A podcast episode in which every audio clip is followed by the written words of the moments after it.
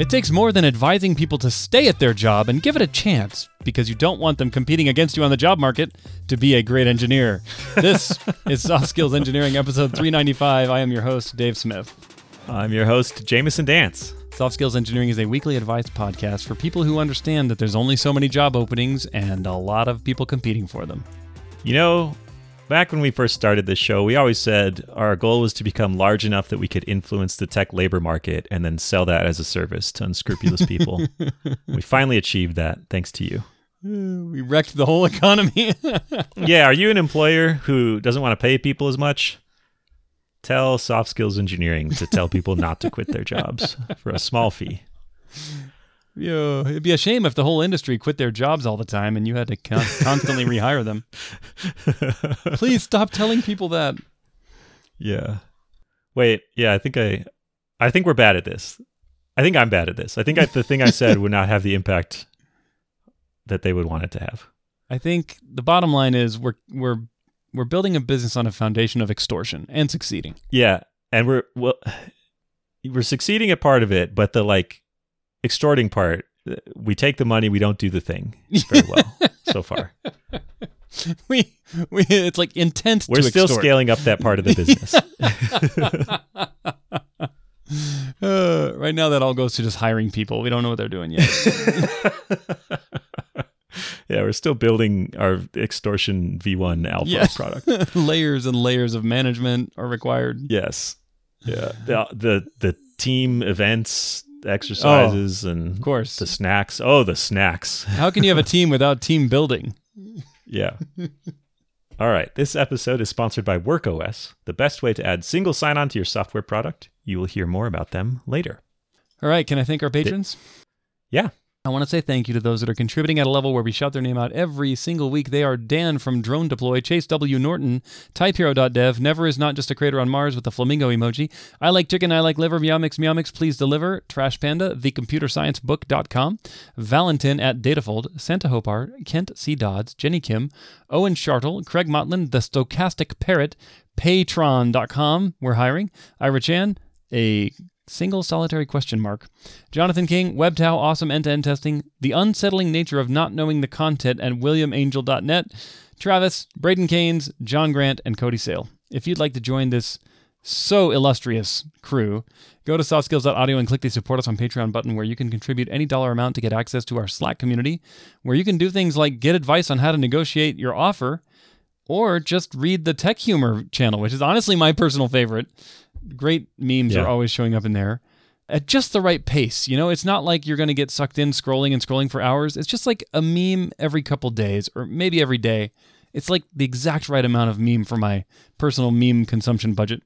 Anyway, Your code's compiling. Pop in there real quick. pop in there, check it out. It's awesome. And if you contribute enough, we'll say whatever you want us to say that's safe for work and can be typed into the Patreon name field on the show every week. Thank you so much. We really appreciate the support. Uh, I want to read some listener feedback. This is from a listener named Chris, who says, I discovered your podcast a few months ago and have been devouring the back catalog of episodes in reverse chronological order.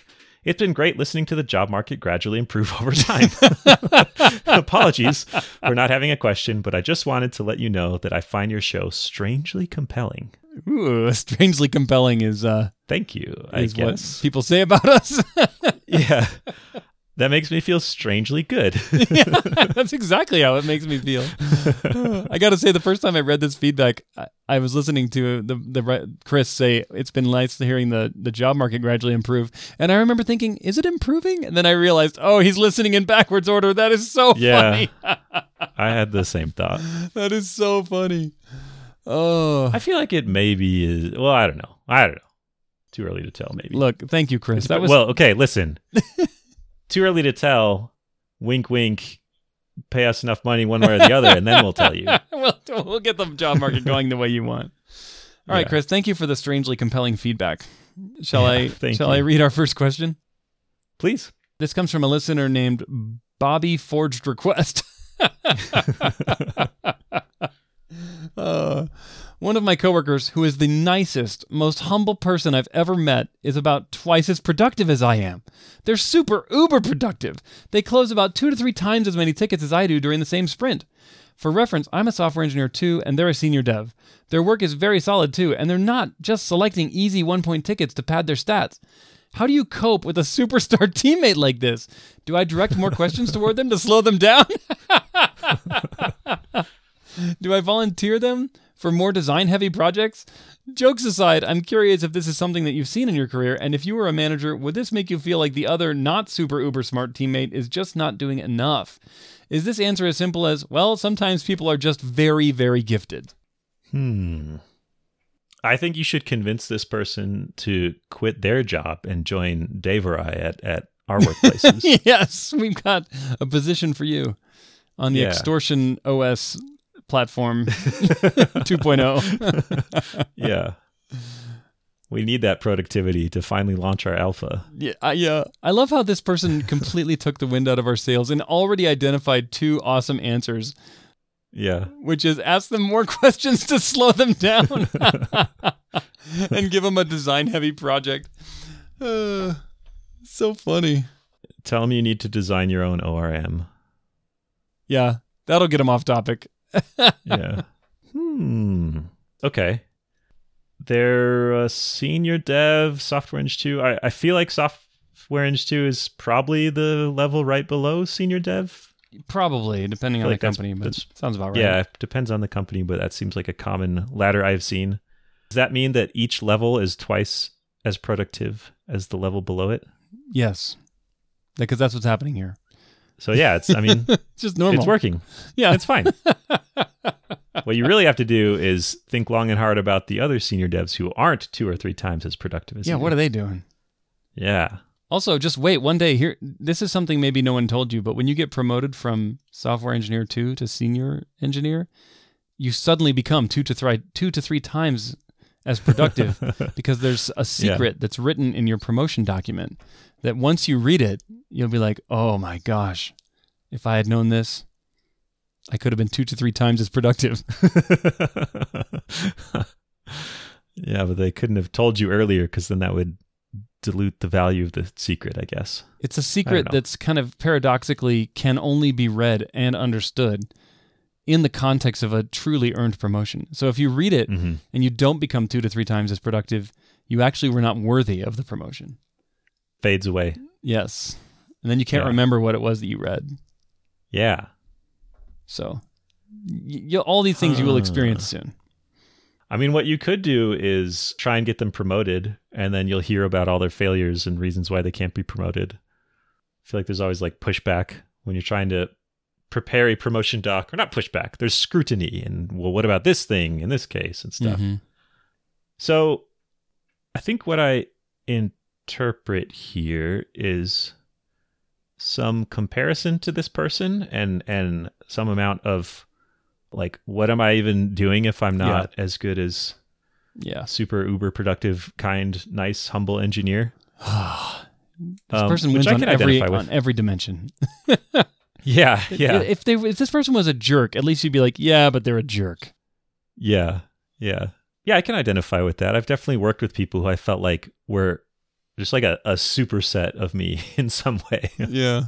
I think one thing that has helped me is realizing that that's actually never been true when I when I dig deep enough into it that I feel like I have always been able to identify something that I think I'm good at to add value that fits with a, a weakness or an area of, of that they're not concerned about or I don't know, there's something.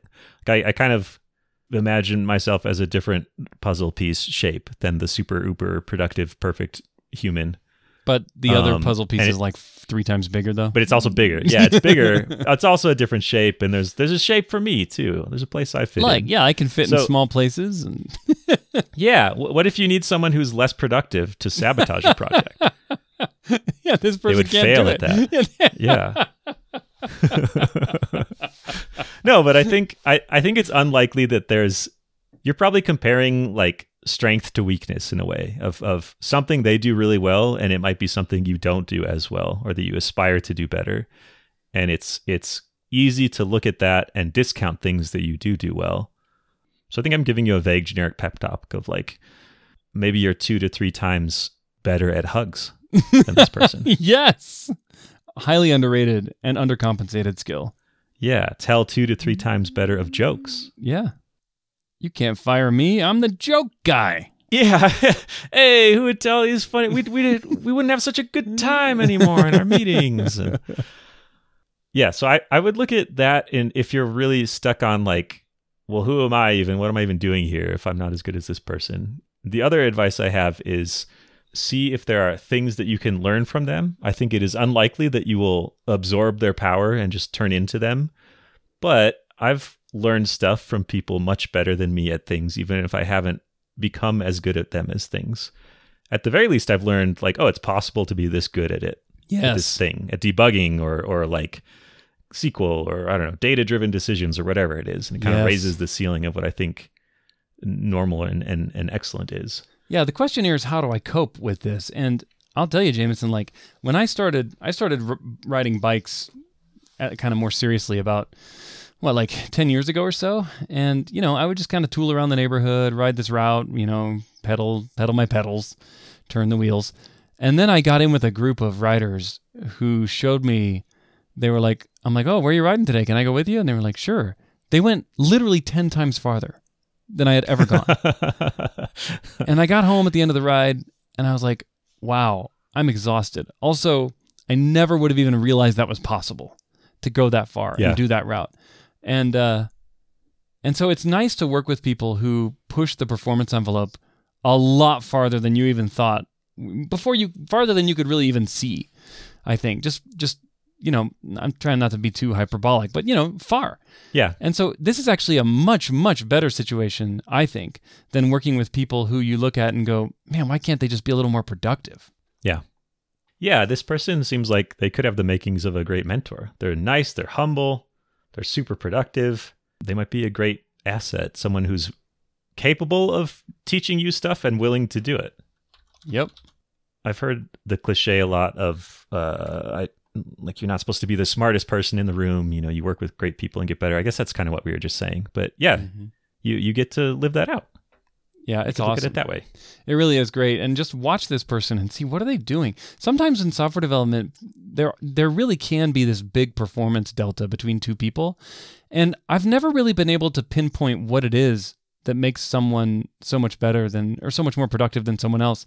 Other than like they there's a way that they seem to think that just works for the project.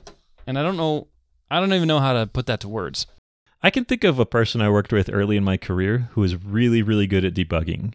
And mm-hmm. I had never really thought about debugging as a skill or something you got better at. It was just kind of labor you did, I guess. But I watched them debug and they just deleted like half the code. And we're like, well, now we know it's not in this part. And then uncommented it and then deleted the other. You know, they just like yeah. Sliced through very quickly something instead of staring at it agonisingly. Oh, yeah, like, maybe if I just look at it long enough. It and yeah, yeah. They're like, well, delete all this crap. Okay, it's still there. It's not in that part, you know? Clever. So it wasn't, I mean, it wasn't quite like one weird trick to get better at debugging, but that's a small example of, of something I feel like I learned from someone who is, who is gifted and, and excellent at something. Also, sometimes these highly productive people, their secret is they wrote the code. You know, there's a huge difference. there's a huge difference between someone who wrote the code and someone who's now coming into it and having to figure it out. You know, just Yeah. imagine how that feeling you get after you write a couple hundred lines of code and you put it out there and you just have all of these mental objects in your mind that represent the various states and interfaces and f- control flow and all of that is just there for easy reference it's like an L1 cache ready to go but then imagine if the only way to get to that instead of having it built up over time because you created it is to read it line by line. It is so hard. It is like 10 times harder to read all the code and come to an understanding than to well you know i got to take that 10 times back. It actually took a ton of effort to build that mental model for the person who wrote the code. It's just that mm-hmm. they did it by writing the code you know? So it's like they Yeah. were going to have to do that anyway. But now you have to show up and you're just it's like starting a race miles behind everyone else I'm thinking of a particular kind of side project I have at work that, yeah, I have it all in my head. And, and at some Yep. point, I will have to hand that off to the team. yep and they'll Good be like, "What is this crap?" Good luck to you, team. and you'll think, "Why are they Sorry. so slow? I was two to three times faster than they are." yeah, what the heck? Come on. I didn't need docs to understand this project. Yeah, no one documented any of this for me. yeah. I would also suggest, you know, you've got yourself a situation where you've got someone who truly is praiseworthy. They're nice, they're smart, they're humble, and highly productive. Why don't you go pay them some compliments? I think sometimes people can be insecure about this, but I have found that if you just come out and be lavish in praising people who are truly amazing and just say, hey, you are so awesome. I am so glad to be working with you. You're inspiring. Like, I want to, I just want to tell you how much I appreciate how productive and awesome you are. Now, you're gonna this this serves two purposes. One, it's gonna make them feel great, and honestly, they deserve to be great. This is a highly productive person who's also nice. Like this is kind of a rare breed, but also it will help you dispel some of the insecurity that you're carrying with you, which can only hurt you. If you are insecure, it makes you vulnerable to misinterpret people's gestures as critique when they are not. Hmm. It changes your mindset to receive words that are otherwise positive as negative. And it hmm. makes you always on the lookout, and you are wasting brain cycles and emotional energy on that stuff. So the most, and I'm and I'm cluing in here to the word cope. How do I cope with this? Well, typically we cope with things that are real problems. This is not a problem. You have an awesome coworker who does awesome work. The only problem is that you perceive it as that maybe managers think you look bad. And I want to hmm. pivot to that for just a moment before we go to the next question, Jamison, which is what do managers think of this? And guess what? Every team has this distribution of talent on it. I'm sure Jamison, you're like as you think about your team right now, you and you think about the most productive people and the least productive people, it's a it's a it's a power law shaped curve or like a Pareto uh, distribution curve where you Yeah. you you always have like 20% of people who are just much more productive than the others and there's no getting away from it and managers pull their hair out trying to figure out how to fill a whole team of nothing but those 2 to 3x performers and it's just really really hard if not impossible to do so i don't think they think anything of it other than this person is great and i don't think they think you're bad because this person is great Yeah, absolutely. Yeah, if, if your if your manager has been around, they have seen similar patterns before. It's not always the same shape, but certainly true that it's pretty rare to have a team where everyone is equally as productive. So that I mean, that's part of why levels exist. The expectations are different. Mm-hmm exactly Well, yeah, I, I think if you're really concerned, one of the concerns might be, well, am I doing enough? Not just am I as good as this person, but like maybe I'm maybe I'm not even good at all. And your manager should be able to answer that question for you. Right. Like, I I feel like I'm concerned that I'm not getting as much done as this person. Uh, how how do you feel about my output at work? Are you satisfied with it? Do you wish I were doing more? mm-hmm So if, if that fear is is maybe like, do they look down upon me or do they have a negative view of me or is, am I at risk because I'm not doing what they're doing? You can you should be able to get a straight answer to that. yeah totally All right. Jamison, I can count on zero hands the number of times I've been glad that my dev team rolled their own SSO system. Yeah, it's one of those things that seems straightforward, and then you start hearing more acronyms and more concepts, and oh, OAuth and OIDC and SAML and SCIM and a bunch of other stuff. And then you find out about new acronyms when stuff's on fire. Exactly. This is where WorkOS comes in. WorkOS makes it easy for developers to add SSO to their app rather than building it from scratch yourselves, like I have mistakenly done. Hmm. WorkOS has excellent, inspiring levels of good documentation. They have their own login UI they've created called AuthKit, which looks really beautiful. And frankly, I wish my company website looked that good. and they have they have example apps in nine different languages, including Node.js, Python, PHP, and even Go. WorkOS is a drop-in replacement for Auth0, and it gives you great pricing. You get a million monthly active users for free. Also, I have personal experience with WorkOS. I actually use them at my current job. I know some of the folks over there, and the stuff Dave said is true. Really easy to use, great docs, excellent support. No complaints about them. I don't know. I don't know if that's a strong enough endorsement. They're all right. No complaints. No, WorkOS is great. I I like them. I liked them before they sponsored us. Yeah. Great.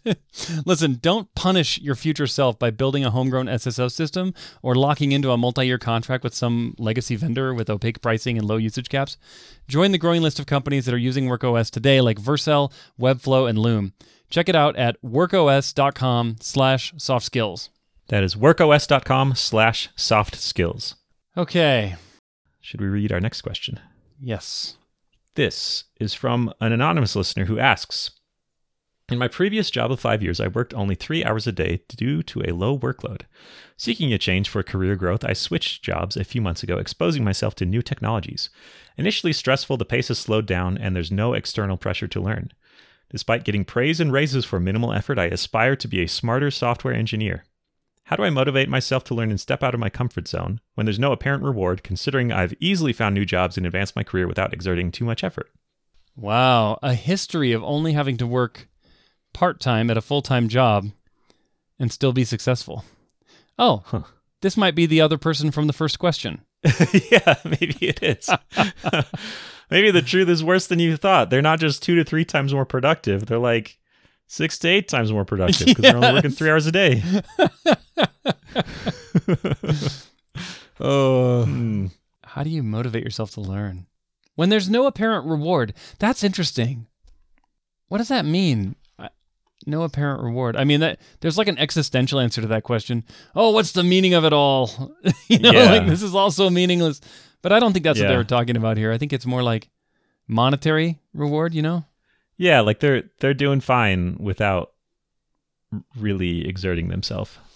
I felt this before. I, I remember I was very early on in my career, and the first couple of opportunities I got raises or bonuses, I remember thinking after the raise, I thought, for some reason, I am less motivated to work as hard now. And I think Huh. it was because I realized, like, oh, this is a generous raise, and I guess what I've been doing is is good enough is so good that it earned a high raise. And then I'm like, well, what if I don't put in as much work? I don't know. It was a very interesting mental gymnastics that I was kind of walking through. But I remember Yeah. walking away thinking, I don't feel like I should work so hard. Hmm. Maybe it was because the material benefit of getting a raise just there was so much anticipation, and when it actually happened, and I looked at my first paycheck, I was like, oh, it was like I don't oh, feel, yeah, I feel can nothing. buy another hamburger yeah, exactly. this week. Yeah. It's like Huh. the marginal benefit of a little bit of extra money is just not that Yeah. not that impactful in your life. Yeah. So it, it seems like the listener is motivated by there, there's two things in conflict. One of them is the external recognition of skill and success, which comes from raises and praise and, and kind of promotions and stuff. And they feel like they're getting that, even though they're not really applying themselves as much as they could be. And then the other piece is the the internal, the, the intrinsic motivation of of you just want to be excellent or you want to build this thing you want to see this thing exist. I i think i have an exact answer to this which is you should go start a company. If you feel like you're really underused mm. i don't know if this is a good answer or not but you will not be able to do this if you're starting a startup. It will it will kind of suck you in completely and you will have a lot of commitment and and ownership of it because it's your thing so if you work three hours a day and you get a lot of stuff done, uh, I think most people who are founders would say, awesome, five more hours to do stuff instead of like, sweet, I'm done for the day. right. So you, you could maybe do something much different that would provide you a lot more feeling of ownership and, and accomplishment of, of like uh, the intrinsic need to, to deliver something by making it your thing entirely. There are other ways to achieve that as well, but that's one way you could do it. Yeah. That is a good point. Start a company and you'll never ever feel this way again. Yeah. You'll feel a lot of other things. Certainly. Yes. For example, you'll feel a longing to go back to the life you had. yeah. Despair. Thanks. if it, so, I haven't done this. I haven't started. Well, I don't know. I've You like started kind a of, sort of. small I've business? started a couple things, I guess, but they're not like startup software companies in, Yeah. in the same way. It it seems like it's kind of like how people describe parenting, where it's like higher highs and lower lows. Yeah. it feels similar uh, from my glimpses of it in other people of like yeah it's just so intense in the good and the bad Yep. i don't Also- know this podcast is all highs dave i don't have any I know. lows there have soft skills been- engineering There are no it's not intense enough we're just doing great we i just like it it's fun So how do you motivate yourself? well you know i only podcast for three hours a day and i I've been doing eight hours a day. rest What the? the What's going on? Thanks for subsidizing my free time, Dave. Oh, I've been wondering how you got so good at Dota. um, my skills have atrophied. Uh, Yeah. the, the community has moved on greatly in the several years I've been away. I would be much worse now. yeah, for sure. Okay, so how do I motivate myself to learn and step out of my comfort zone when there's no apparent reward? I would say I challenge that. There are rewards. What are you looking for? What is the reward that you want to receive? If it's monetary, that's okay, no judgment. Money turns into hamburgers, and I like hamburgers.